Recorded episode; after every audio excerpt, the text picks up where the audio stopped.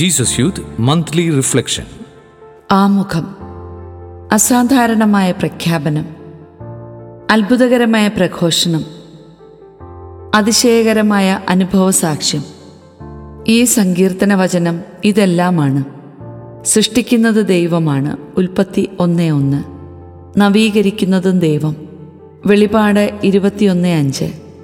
സൃഷ്ടിക്കുന്നത് ഒന്നുമില്ലായ്മയിൽ നിന്നാണ്, ഉൽപ്പത്തി ഒന്ന് രണ്ട്. നവീകരിക്കുന്നത് പഴയതിനെയും, എഫേസോസ് നാല് ഇരുപത്തിരണ്ട് ഇരുപത്തിമൂന്ന്. ദൈവത്തിൻ്റെ സൃഷ്ടികർമ്മത്തിൻ്റെ വൈഭവവും നന്മയും തനിമയും മനോഹാരിതയും ദർശിക്കുന്ന സങ്കീർത്തകൻ്റെ ഓരോ വാക്കിനും അതിശയവും ദൈവസ്തുതിയും നിറഞ്ഞു തുളുമ്പുന്നു. സങ്കീർത്തനം അവസാനിക്കുമ്പോൾ അത് ഉച്ചസ്ഥായിയിൽ കരകവിഞ്ഞൊഴുകുന്നു. ഒടുവിൽ സ്വജീവിതം തന്നെ ആനന്ദ സങ്കീർത്തനമായി പരിണമിക്കുന്നു. സങ്കീർത്തനം നൂറ്റിനാല് മുപ്പത്തിമൂന്ന് മുതൽ മുപ്പത്തിയഞ്ച് വരെ. സങ്കീർത്തകൻ ദാവീദ് തന്നെയാവണം, കാരണം നൂറ്റിമൂന്നാം സങ്കീർത്തന ശൈലി തന്നെയാണ് നൂറ്റിനാലിനും. രണ്ടിലും പ്രതിബിംബിക്കുന്നത് ഒരേ ദൈവാനുഭവം തന്നെ.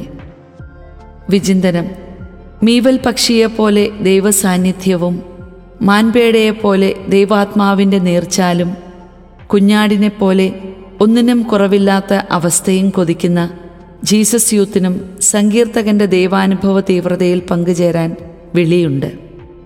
ഈ വിളിയും പ്രത്യുത്തരവും നമ്മുടെ ധ്യാന വിഷയമാവട്ടെ. ദൈവം തൻ്റെ സ്വന്തം കരങ്ങളായ പുത്രനെയും പരിശുദ്ധാത്മാവിനെയും ചേർത്തു നിർത്തിയാണ് സർവവും സൃഷ്ടിക്കുന്നതെന്ന് തിരിച്ചറിയുവാനും അത് ജീവിതത്തിലെ നിതാന്ത സ്തുതിഗീതമാകുവാനും ഈ ധ്യാനം സഹായിക്കട്ടെ. സങ്കീർത്തകൻ്റെ ജീവിതത്തിലെ വലിയ വീഴ്ചയും തുടർന്നുണ്ടായ ഹൃദയപൂർവകമായ പ്രാർത്ഥനയും അതു സാധിച്ചതിൻ്റെ തെളിച്ചവുമാണ് ഈ വിവരണത്തിൻ്റെ പശ്ചാത്തലം. അയാൾ പുതിയ സൃഷ്ടിയായി, ജീവിതം നവീകരിക്കപ്പെട്ടു. വീഴ്ചയ്ക്ക് ശേഷം തൻ്റെ ഹൃദയം ഒന്നിനും കൊള്ളില്ലല്ലോ എന്ന് അയാൾ സങ്കടപ്പെടുന്നുണ്ട്. പാപമടയ്ക്കുവാണ് ഹൃദയം കൊണ്ട് ദൈവേഷ്ടമനുസരിച്ച് ജീവിക്കാൻ സാധിക്കില്ലെന്ന നഷ്ടബോധത്തിൽ അയാൾ പ്രാർത്ഥിച്ചു, എനിക്കൊരു പുതിയ ഹൃദയം വേണം. ദൈവാത്മാവ് നിറയുമ്പോൾ നാം ക്രിസ്തുവിലാകുന്നു. പഴയത് മാറി പുതു സൃഷ്ടിയാവുന്നു. ജീവിതത്തിൽ പുതുതായി സൃഷ്ടിക്കേണ്ടത് ഒന്നു മാത്രമേയുള്ളൂ: ഹൃദയം. ഒരുവൻ ക്രിസ്തുവിലാകുമ്പോൾ പഴയത് ചേരില്ല. പുതുഹൃദയം ദൈവം നമുക്ക് തരുന്നു. നാം എപ്പോഴെല്ലാം മാനസാന്തരപ്പെടുന്നോ, യേശുവിനെ കർത്താവായി സ്വീകരിക്കുന്നുവോ, അപ്പോഴെല്ലാം അവനെ പരമമായി സ്നേഹിക്കാൻ കഴിയുന്ന പുതുഹൃദയം ദൈവം തരുന്നുവെന്ന് തിരിച്ചറിയണം. ദൈവത്തിൻ്റെ ഇടപെടൽ അതിശയകരമായ മാറ്റം സങ്കീർത്തകനിൽ ഉണർത്തുന്നു. ഭൂമുഖം ഒന്നാകെ നവീകരിക്കപ്പെട്ടതായി അവൻ കാണുകയാണ്. ദാവീദിൻ്റെ കാലത്ത് ഭൂമുഖത്ത് മാറ്റം വന്നതായി ചരിത്രം പറയുന്നില്ല. പക്ഷേ ദൈവം ഭൂമുഖം നവീകരിക്കുന്നുവെന്ന് സങ്കീർത്തകൻ പാടുന്നു. ഇവിടെയും ജീവിതാനുഭവമാണ് പ്രധാനം. പ്രപഞ്ച സൗന്ദര്യം കണ്ട് മട്ടുപ്പാവിലുലാത്തുമ്പോഴാണ് അവൻ പാപത്തിൽ വീഴുന്നത്. അതിൻ്റെ പ്രഖ്യാതത്തിൽ ഭൂമുഖം തീർത്തും പഴകിപ്പോയതായി അനുഭവപ്പെട്ടു. പിന്നീടൊരിക്കലും അവൻ ആ മട്ടുപ്പാവിലേക്ക് കയറിയില്ല.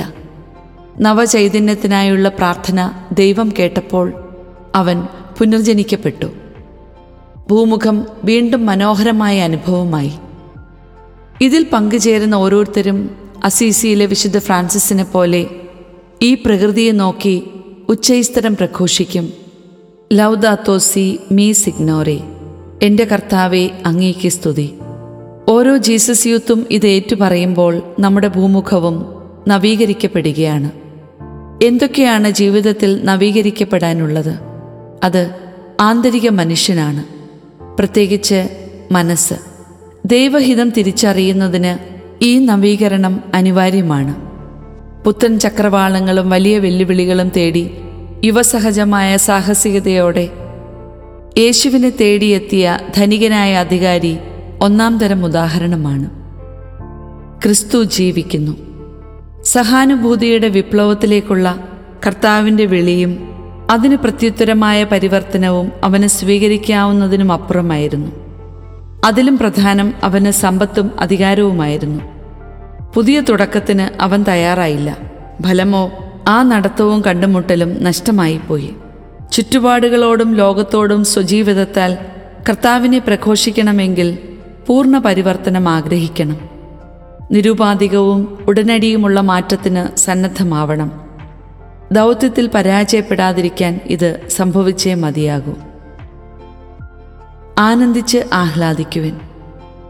സമർപ്പണത്തിലേക്ക് കർത്താവിൻ്റെ അതിസ്വാഭാവിക കൃപ ഇറങ്ങി വരുന്നു. സമർപ്പണം പൂർണ്ണമാവുന്നു. നിത്യയൗവനത്തിന് ഉടമയായ യേശു യൗവനയുക്തമായ ഹൃദയം നൽകും. വ്യക്തിജീവിതത്തിലും ചുറ്റുപാടിലും മറ്റുള്ളവരിലും പുതിയത് സൃഷ്ടിക്കുവാനും പഴയത് നവീകരിക്കുവാനും സാധിക്കും.